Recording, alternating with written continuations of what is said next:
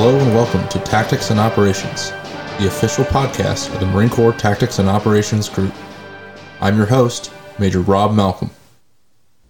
Please note, all of the opinions expressed here are those of the individual and do not reflect those of MCTOG, MAGTF TC, the U.S. Marine Corps, or any other agency of the U.S. government.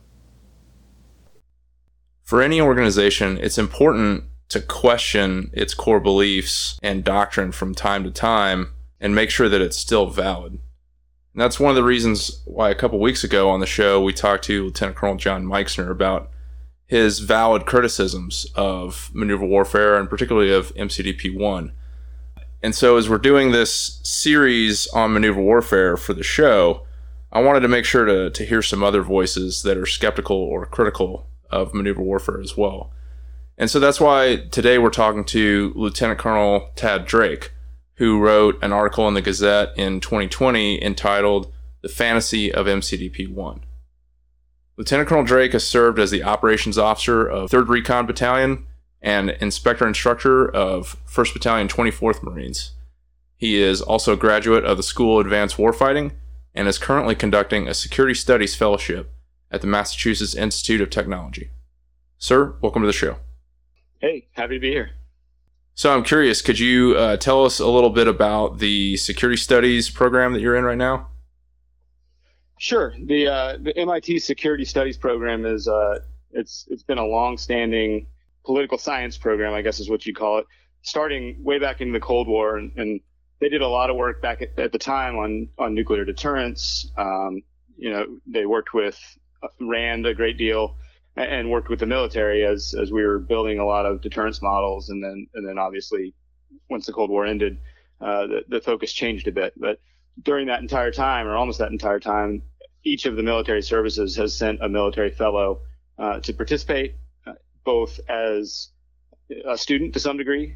Uh, I get to take classes, and I participate in a, a bunch of different PhD classes and also as someone a practitioner who can who can provide input to a lot of the PhDs who are who are finishing up their time at, at the MIT Security Studies program and then moving on into either the policy world or the academic world, or, or sometimes they move back and forth in both. That's awesome, and and I think that's yeah, it's just so important to get that cross pollination of ideas. The way people in academia think uh, can bring a lot of value to us as practitioners, and vice versa. And so to to make sure that we're always interacting between those two worlds and sharing our ideas. Uh, it sounds like an awesome program. I hope you're enjoying it. Yeah, it's it's been fantastic. Um, I've already gotten to spend a lot of time with some, some real legends in the security study field. You know, Barry Posen obviously is, mm. well known. I, I, actually cited him in the MCDP one argument uh, or article, excuse me. I, I, spent a good bit of time with him, and, and I get to sit in some of his classes. And, and there are several other folks who are just you know really well known in the field and who've done some amazing scholarship, and it's it's it's been great. Awesome.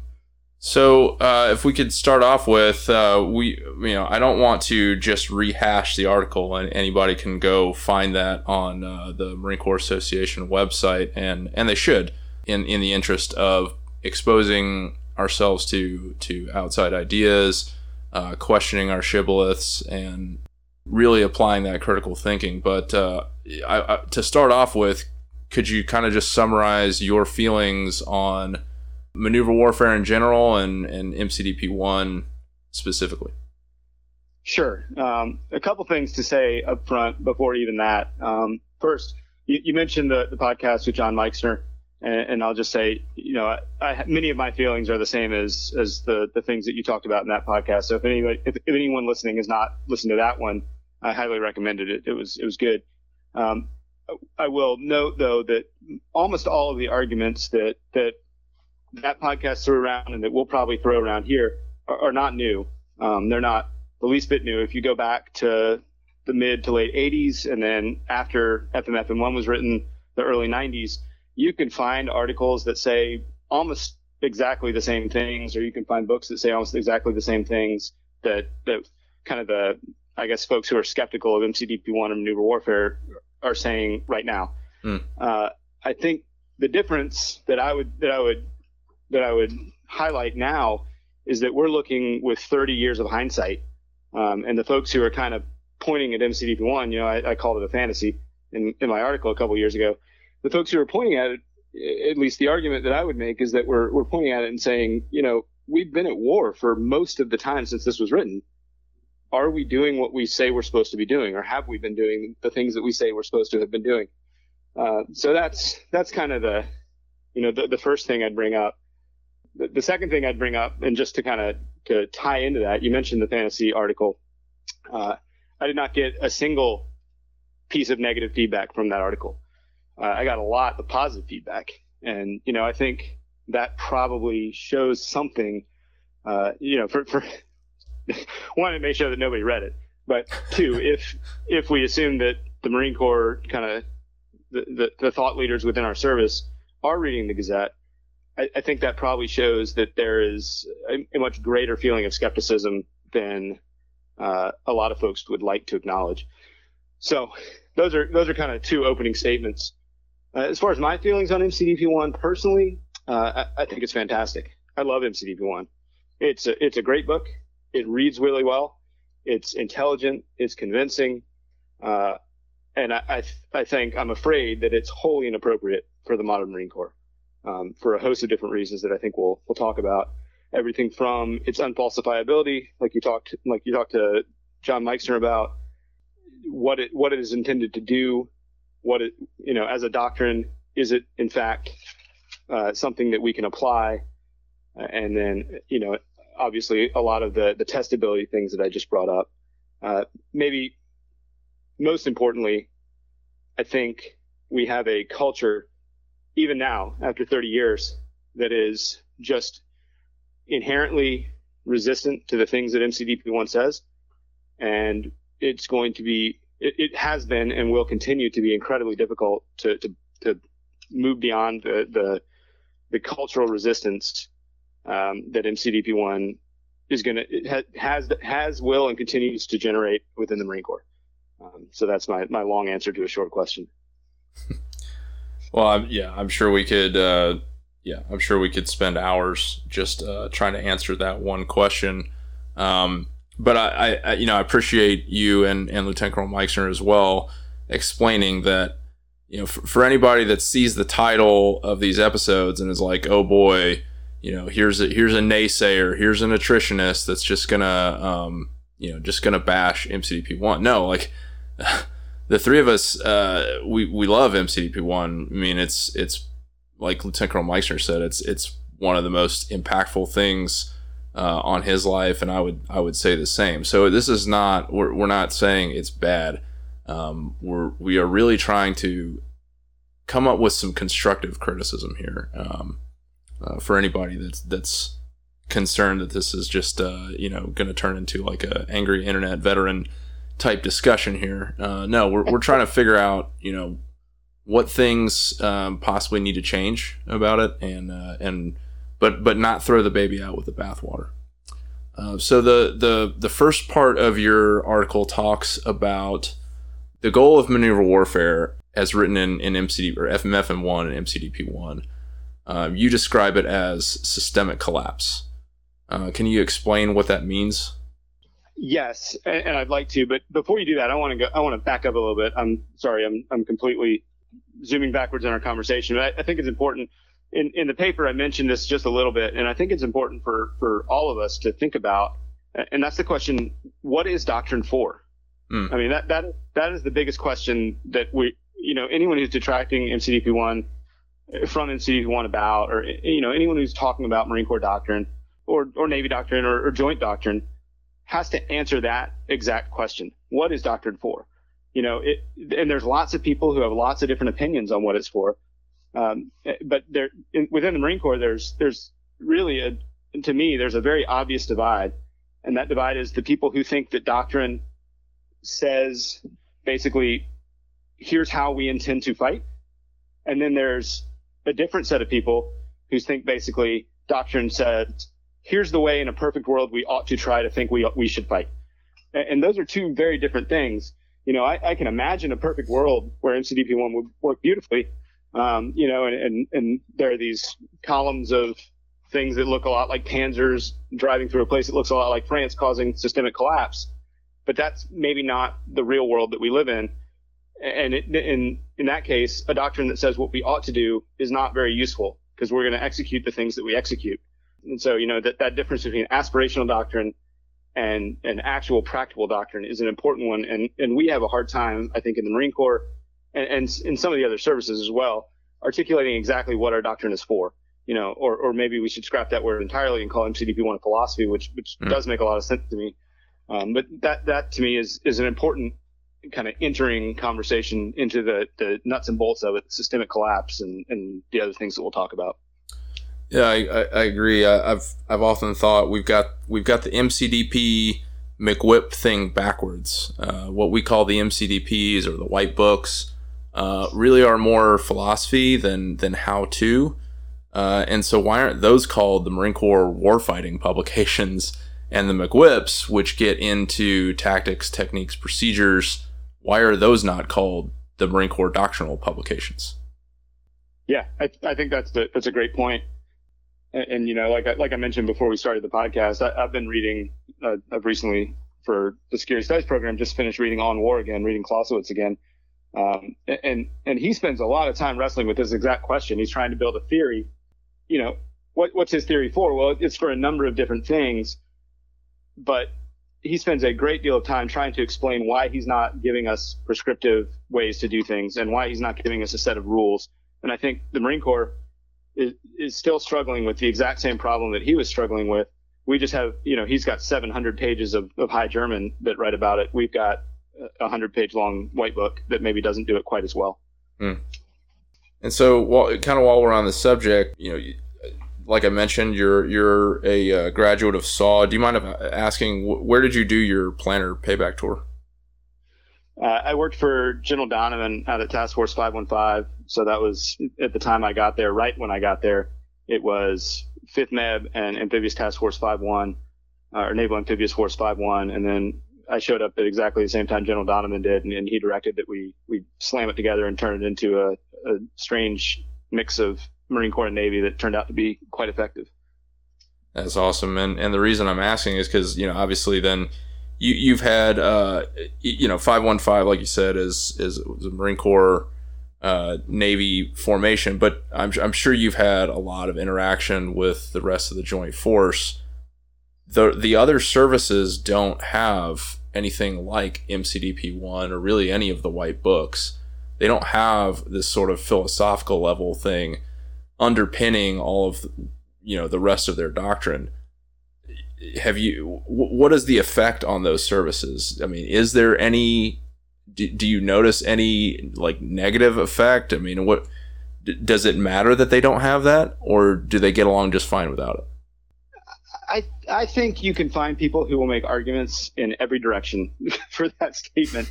Um, my experience with the Navy was that, you know, generally, generally speaking, it, it did not, the Navy did not suffer on a day to day basis from a lack of, of kind of doctrinal underpinnings. Although they did, they did at the time have, uh, what, Navy Warfare Publication One, maybe, or, or one of, you know, something that sounded a little bit like an MCDP one where they, they were trying to lay out some basic principles. I haven't read it for a couple years, so I don't remember if it's still, if it's still in play for them. But I, I, I do think that you know, and, and you and John Meixner talked about it a little bit. That there there are some fundamental differences in in our doctrine, and maybe this is a good lead in into the the systemic collapse conversation.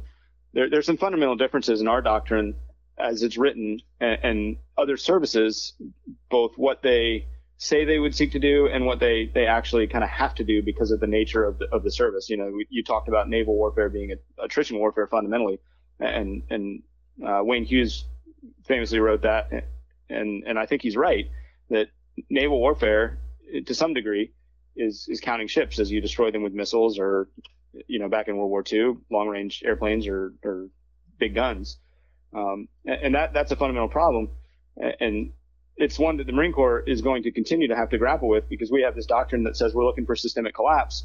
And we're simultaneously saying we're operating in support of the fleet commander or we're operating in support of the joint force commander.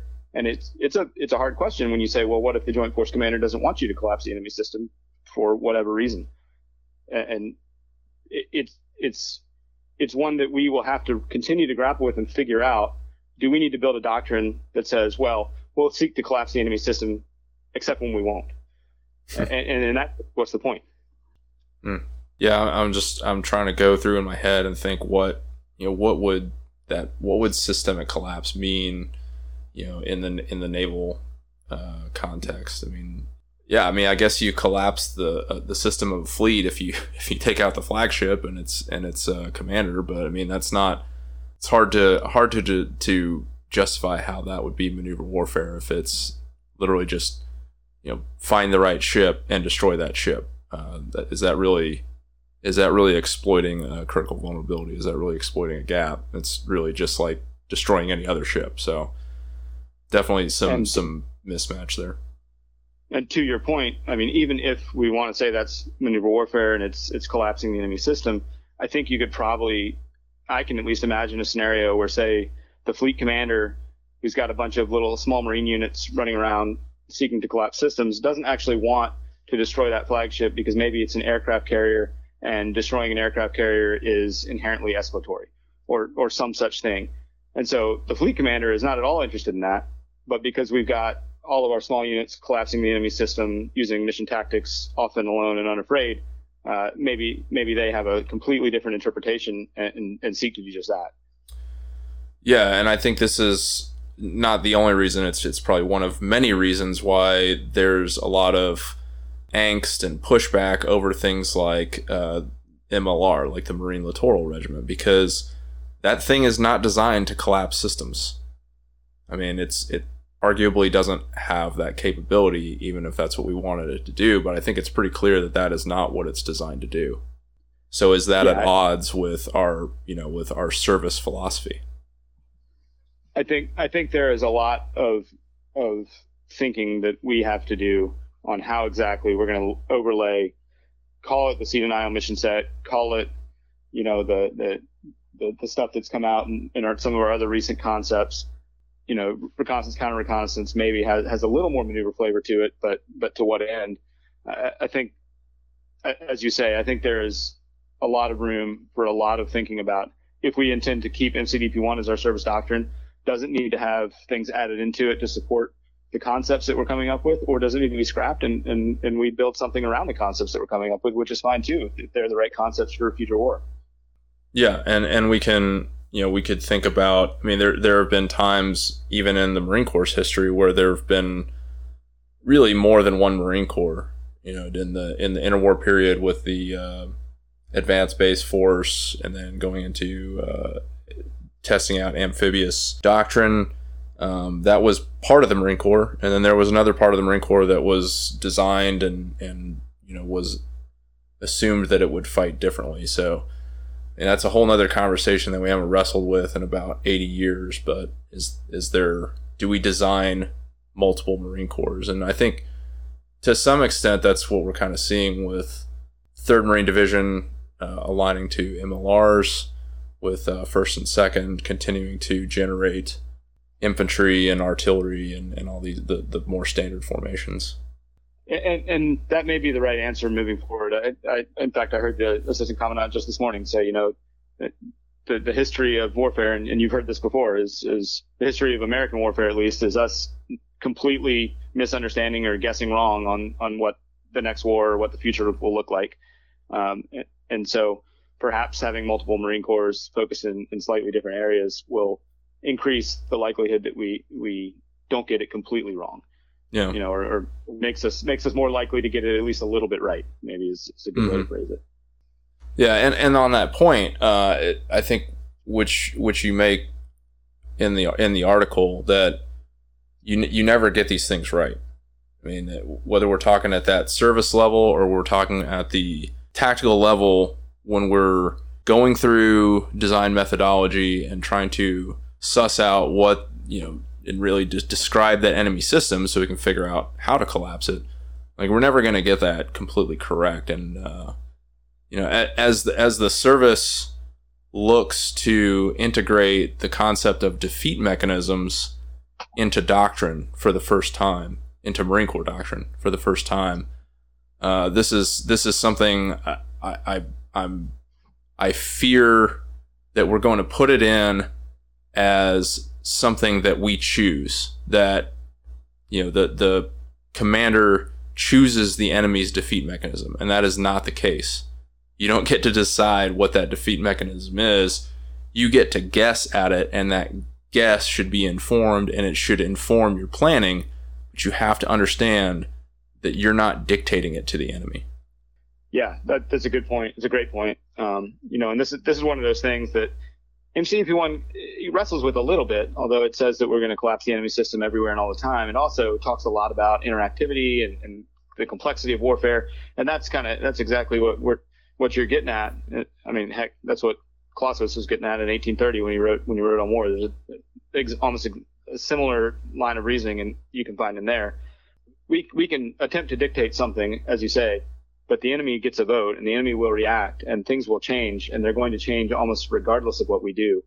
Um, and, and, so, you know, it, it makes a lot of sense to seek to do something to the enemy, but the enemy is also seeking to do something to us. And that, that is something, uh, Americans in general and, and those of us who fought, you know, in, in the, in the counterinsurgency type wars of the last 15 to 20 years, or I guess the last 20 years or so, um, got, got really, really comfortable with, you know, I can I can do what I want to to those insurgent forces, but that is probably not a good a good thing to get comfortable with and, and used to.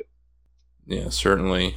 The more you the more you convince yourself that you get to dictate that that it's that it's a uh, you know, just because I planned it this way, that's the way it's going to go. I think you're actually setting yourself up for the kind of moral and, and mental shock that we're actually trying to impose on the enemy. Um, you're you're setting yourself up to be susceptible to that. The more you believe your own myths. So another point you made, and, and I don't, you know, full full disclosure, I don't agree with everything in your article, sir. But uh, but I you know, but I agree with a lot of it, and I, I certainly think.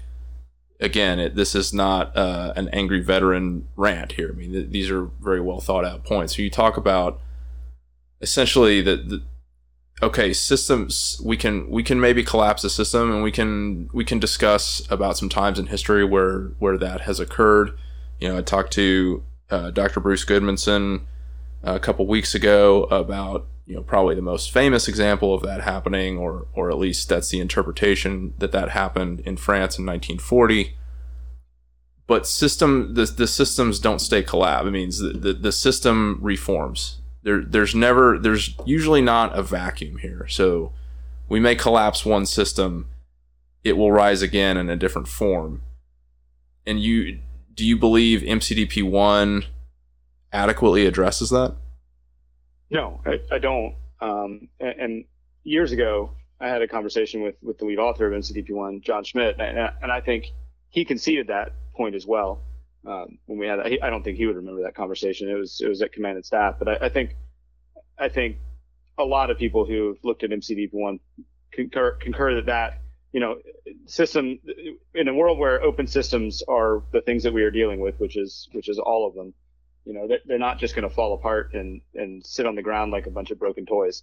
Um, it, it doesn't work that way. And you know, you, you, mentioned France in 1940. Even France in 1940, I just happen to be listening to a biography of De Gaulle right now, you know, without some very unique and, and very interesting dynamics at the top of the, leadership pyramid in France, they might have continued to restructure and reform their system into something that resisted the Germans even more. Um, so, you know, it's one thing to say that the French military just collapsed. Well, sort of it did, but there were other portions and pieces of the French military that did not collapse. And, and that's something that we don't, we don't think about maybe quite as much because the, the story of the Blitzkrieg is so compelling.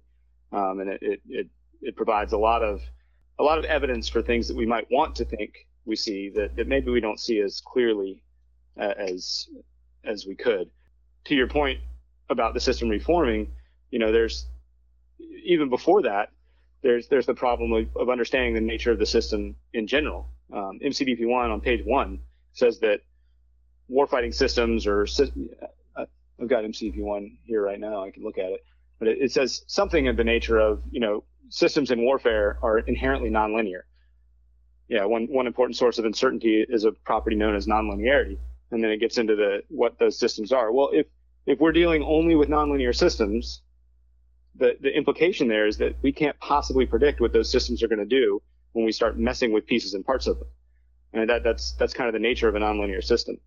So uh, it's maybe even a little bit hubristic to think that we are going to collapse the enemy system if we can't even really understand it, because all of the enemy systems are in fact nonlinear, and the interaction between their complex system and our complex system is going to result in something that we can't understand or predict.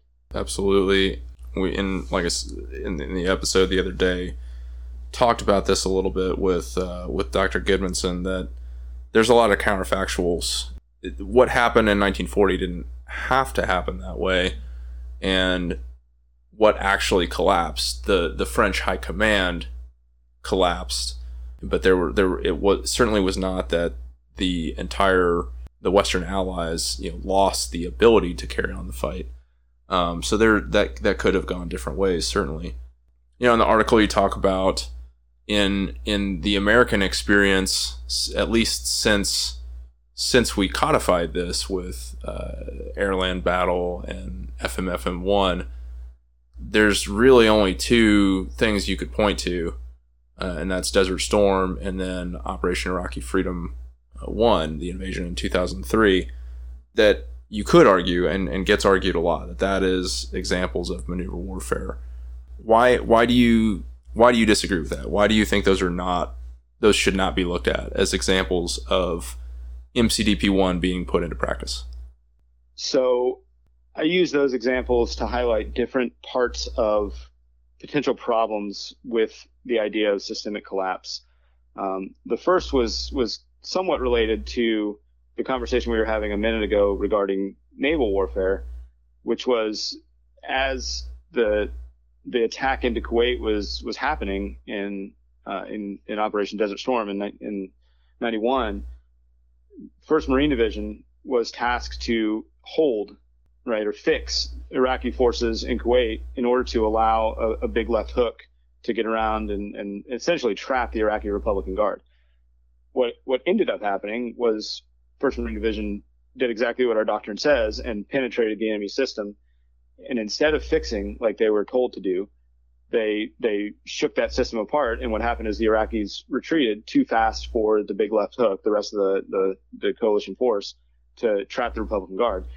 That obviously had some some ripple effects in the future as you know Iraqi forces reconstituted. Um, we we had some problems where Saddam Hussein kept his hold on power, which we didn't expect, killed a whole lot of Shia as they rebelled in the south, and and had some problems with the same issue uh, as the Kurds rebelled in the north a bit. And then to some degree, that, that formation kept Saddam Hussein in power all the way up until 2003. So I'm not suggesting that the First Marine Division's attack, uh, you know, through the minefield in 1991 was the, the thing that kept Saddam Hussein in power. But First Marine Division did not accomplish the task assigned to it. It instead penetrated the enemy system and, and essentially foiled the Joint Force Commander's operation operational concept, I suppose.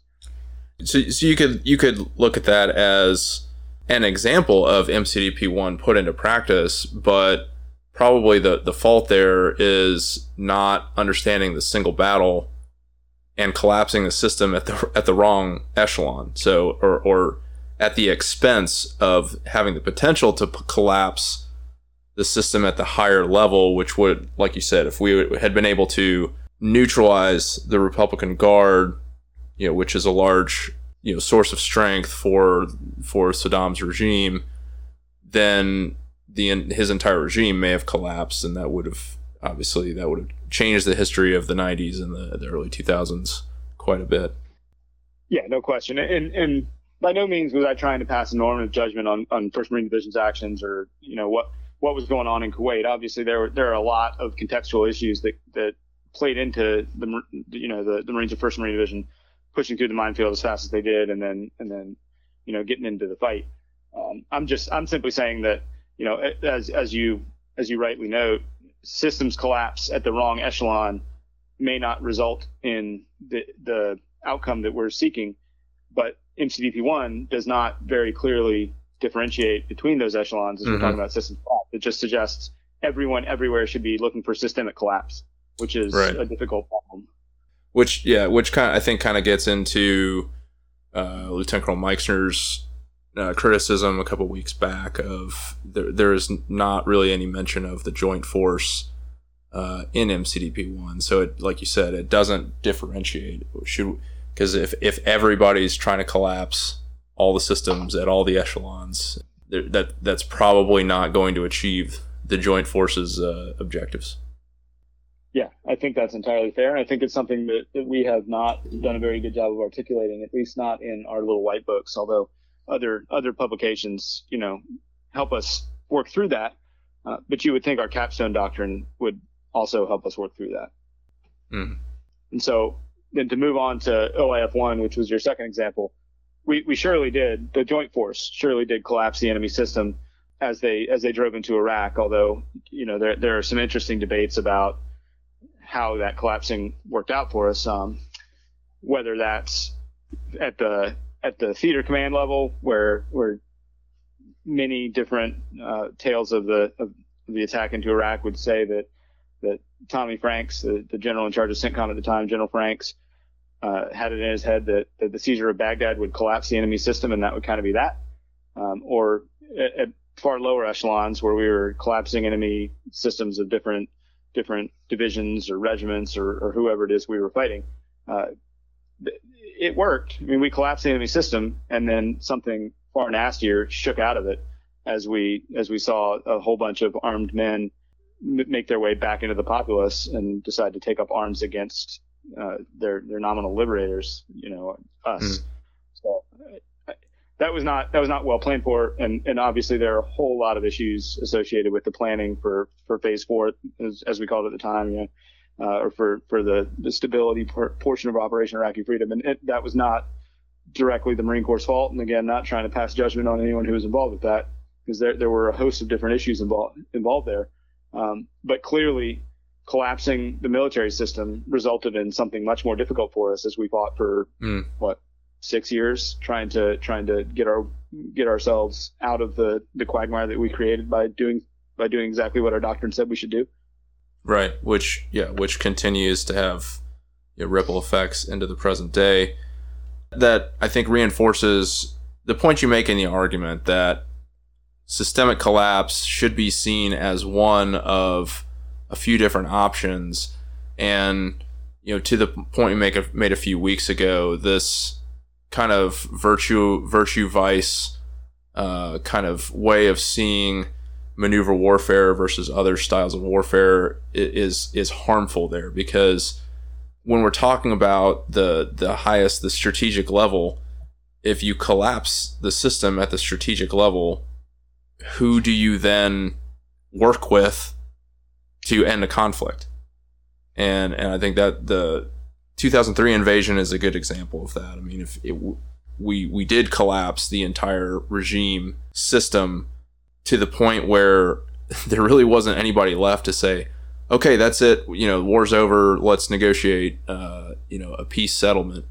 And so we got left then having to create create that government so that we could then negotiate a peace with, and then uh, of course, you know, the sending sending Iraqis home with weapons without adequately accounting for them. I think that's outside of the scope of the argument, but the, nonetheless, uh, there's got to be you probably depending on your your strategic aims, there's probably got to be someone left over at the end of the day to negotiate with. That's why I, I, I was kind of outside uh, the, the topic, but interesting in the early days uh, of this current phase of the Russo-Ukrainian war, there's a lot of talk about trying that the Russians were trying to assassinate Zelensky, and I thought, is that I mean, is that really what you want to do at this point? I mean, who do you who do you negotiate for you know a, a, a Ukraine Ukraine's surrender if you decapitate their government?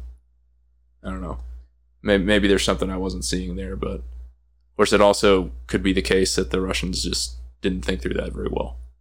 It, it certainly could be the case. Um, but I mean, to, yeah, to your point, and and back to the the 1940 example in France. I mean, the the French the French army, to some degree or another, did indeed collapse. But once that happened, you still had Pétain and Weygand and a bunch of a bunch of senior leadership in France who were the ones who who concluded the armistice and then established Vichy France. It, it's not like the country of France just fell apart.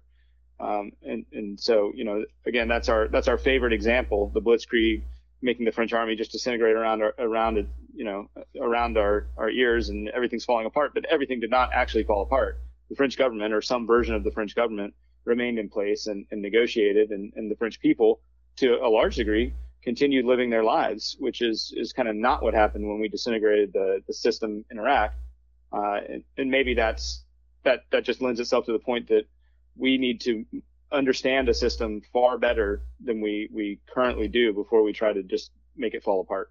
Um, and, and the hubris of, of believing that we understand all of the pieces and parts of a given system is, is probably going to get us into trouble more often than not. Um, not to say that there weren't people who did understand the Iraqi system and we just, in the planning phases, we just didn't do a very good job of listening to them. Mm. Yeah, I certainly hope that we have learned that lesson going forward um, but we'll see. So the the second major criticism you have in the article is that part of at least part of maneuver warfare, part of how it's described in MCDP one, is adapting a German concept uh, that we've translated as mission tactics, or that the the U.S. Army translates as mission command, but basically boils down to is I'm I'm going to tell you what I want you to accomplish and why, but I'm not going to tell you how to do it. And you you're not necessarily sold on the idea that that's applicable or that we can actually put that into practice in the Marine Corps. Why is that? Well, so I'll say up front, I am I'm sold on the idea. I, mission command is certainly the the most effective type of command that that we've devised to this point. I mean, you you know, you read some of the classics, Van Creveld's Command and War. I've got, got it sitting mm-hmm. on my floor right now, and I'm looking at it. Um, you know, you can you can find a number of others that talk about the effectiveness of German mission command. Uh, there was a great article, I think, by Michael Howard called "Their Wehrmacht was better than our army," where he he describes a number of the the really interesting issues that we ran into with the Wehrmacht, and it was it was it was better. It, it, the casualty ratios were better. The things they did were better. They were they were better than we were. We still won, which is worth noting. Um, but you know, soldier for soldier, troop for troop, they they were more effective uh, in general than um, than than the United States Army or the British Army or the French Army, the Soviet Army for sure. Uh, you can find that argument, argument in Van Creveld's fighting power as well. I mean, there's, mm-hmm. there's a number of places where people have made those arguments, and, and I think they're generally accepted to be true. So if we if we say that, if we, we stipulate that yes, the German army in World War II was generally better man for man and formation for formation, um, we say, why was that? And one of the, the most convincing explanations is that it was the way they executed their command arrangements. You know, they, they told people what to do, not how to do it. They allowed their, their seasoned and intelligent soldiers to, to make decisions on their own. Uh, they decentralized command as far as possible, et cetera, et cetera. Uh, we can, we can, we can certainly stipulate that that is probably the best method of command that we know of at the moment. I think we have a cultural problem where we don't like to do that. Uh, I mean, that's uh, just to lay it out there. We have a cultural problem in the United States, just American culture writ large, although it's very individualistic within its hierarchies, it tends to be awfully restrictive. And we can talk about that. Um, we're, we're currently in a place where society is, is, as a whole is losing trust in institutions across the board. I, I just, I read an article that was in the Gazette maybe six months ago or five months ago called Trust Decay that gets at this a little bit. Mm-hmm. Um, and we in in the service have seemed to, at least many of us, many leaders within the service have seemed to reacted to the, those problems with a continued attempt to centralize direction from the top and just say, well, this is a, a blanket policy. This is a blanket direction to everybody, uh, which is the antithesis of mission, mission, tactics. Mission tactics assumes that the, the individual leader closest to the battle, closest to the fight, closest to the problem understands the problem the best and therefore should be able to make decisions based on that problem. Uh, and, and, we culturally trend in the exact opposite direction. And there, there are plenty of good reasons for why we trend in that opposite direction. Uh, I'm not saying there are not, but you know, in a, in a world where we, we kind of accept without questioning that there is such a thing as a strategic corporal, um, you know, the, the corollary of that is you have to worry about that strategic corporal doing something you don't want, mm-hmm. right? Because he, he or she may have significant strategic impacts that are quite bad. Um, I, I, think the service will continue to struggle with this because I'm not I'm not entirely convinced that we're willing to give the kind of trust to our to our junior leadership that mission command would truly call for. And then obviously the, the flip side of the mission command coin, of course, is there's an ex- exceptional amount of risk that you accept with mission command and mission tactics when you say, you know, hey, small formation, go do something as as you you think is best. Well, you, you may also be, at the same time be assuming that that formation may may get wiped off the map and you may never hear from them again. And that's that's also a risk profile that we're not entirely willing to accept. I think. Hmm. Yeah, for me, a lot of this, I think, and you talk about this in the article, the say do gap.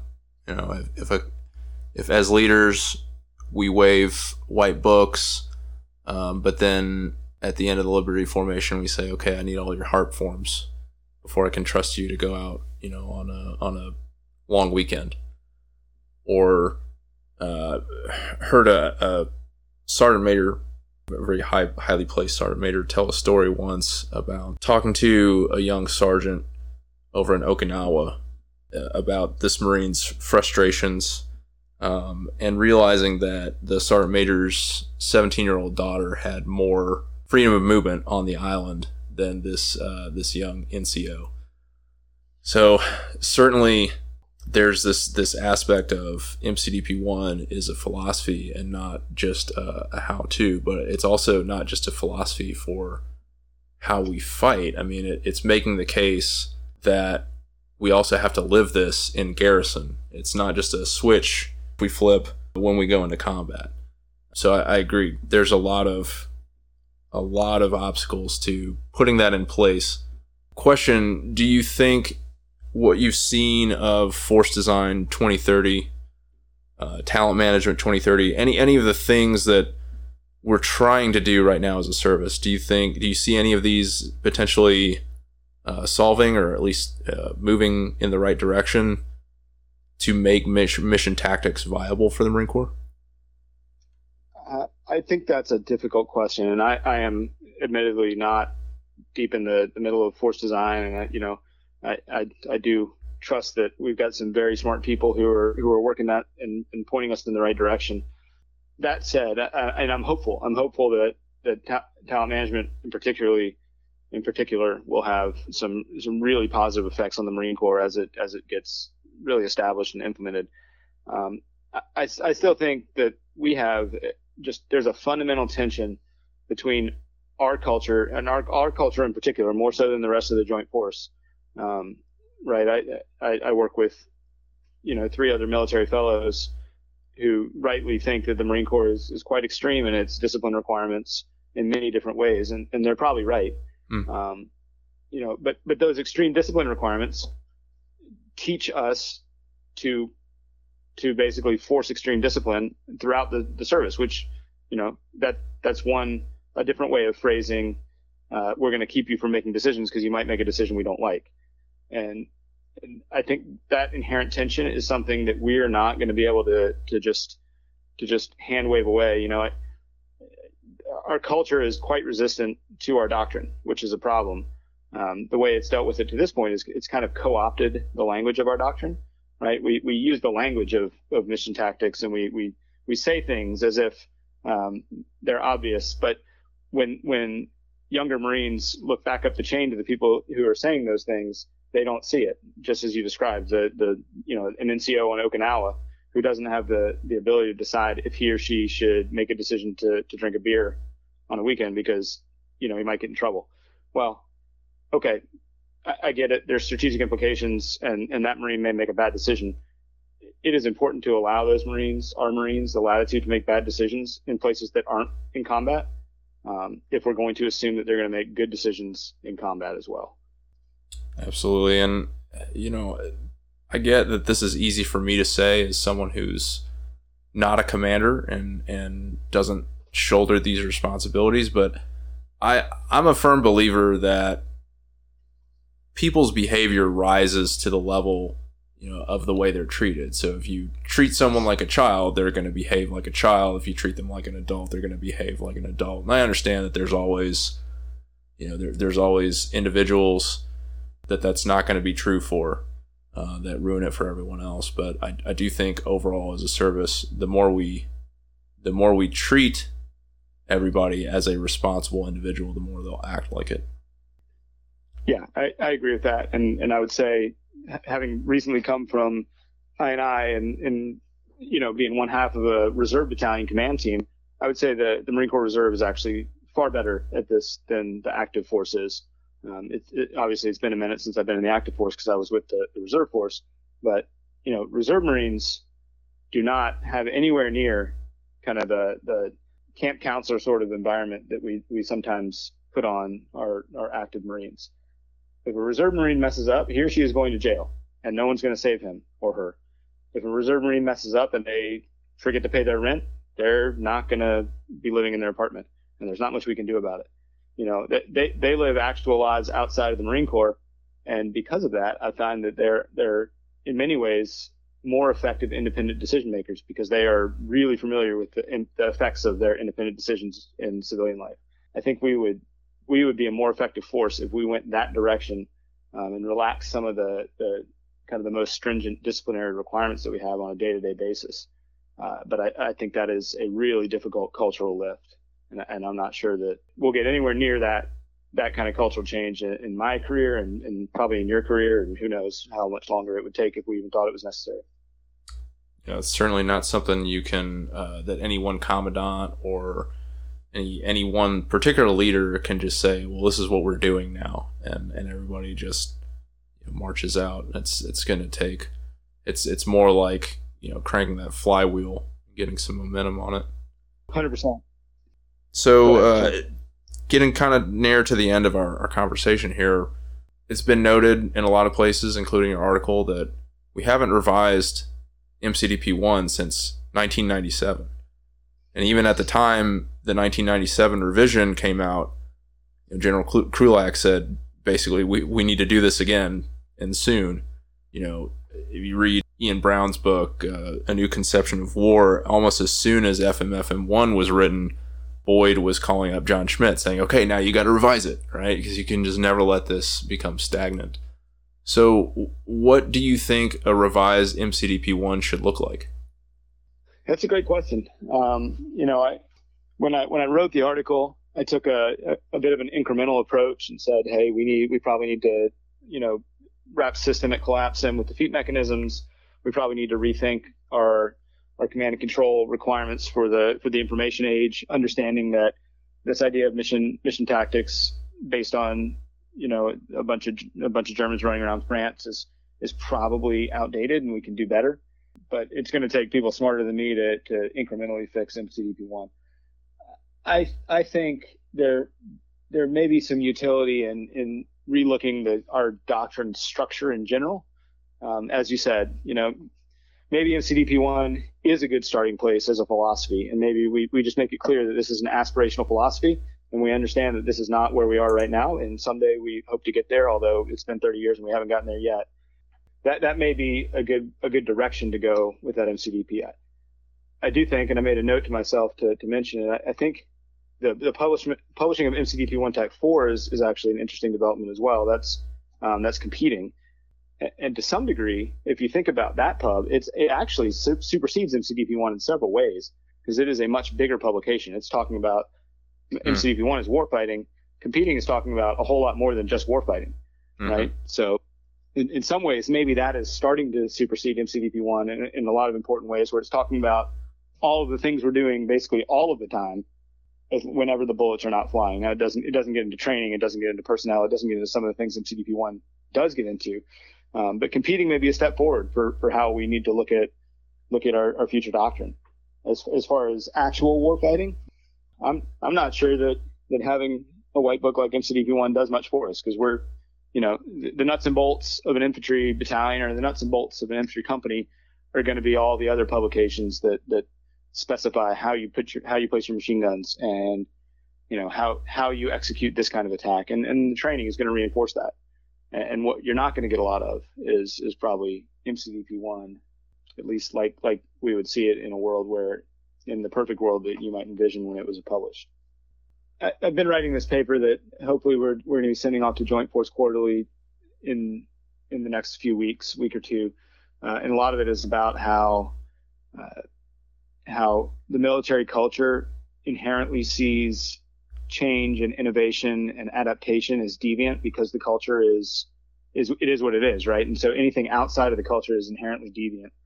Um, and I, I think that's a good a good way to describe what we've got going on in MCDP one. Where basically our culture is a discipline culture. We like spit and polish. We like we, we seek certainty. Bureaucracies and hierarchies seek certainty. So I I want certainty about everything my subordinates are doing. And, and unfortunately, the information age has completely enabled that. Uh, and so we're in a place where our culture desires only certainty about what all of our people are doing, and our doctrine requires literally the exact opposite. And again, without without some significant cultural change that I, I don't know how to instantiate, we're, we're going to be at an impasse. Hmm. Well, yeah, I think we'll we'll have to see as we continue the you know, the campaign of learning for Force Design 2030, and particularly, I think, uh, to your point about the culture and about the the maturity required, uh, whether there's a, an element that uh, this talent management 2030 and the, the aspirations there, whether that can you know bring that closer to reality or not. Um, but it's you know, share your uh, your skepticism as to as to whether or not we can.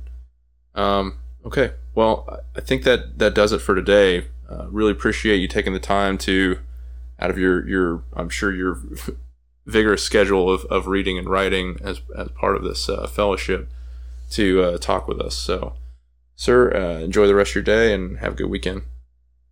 Yeah, I appreciate your time. It was fun talking to you. Thank you for listening to Tactics and Operations.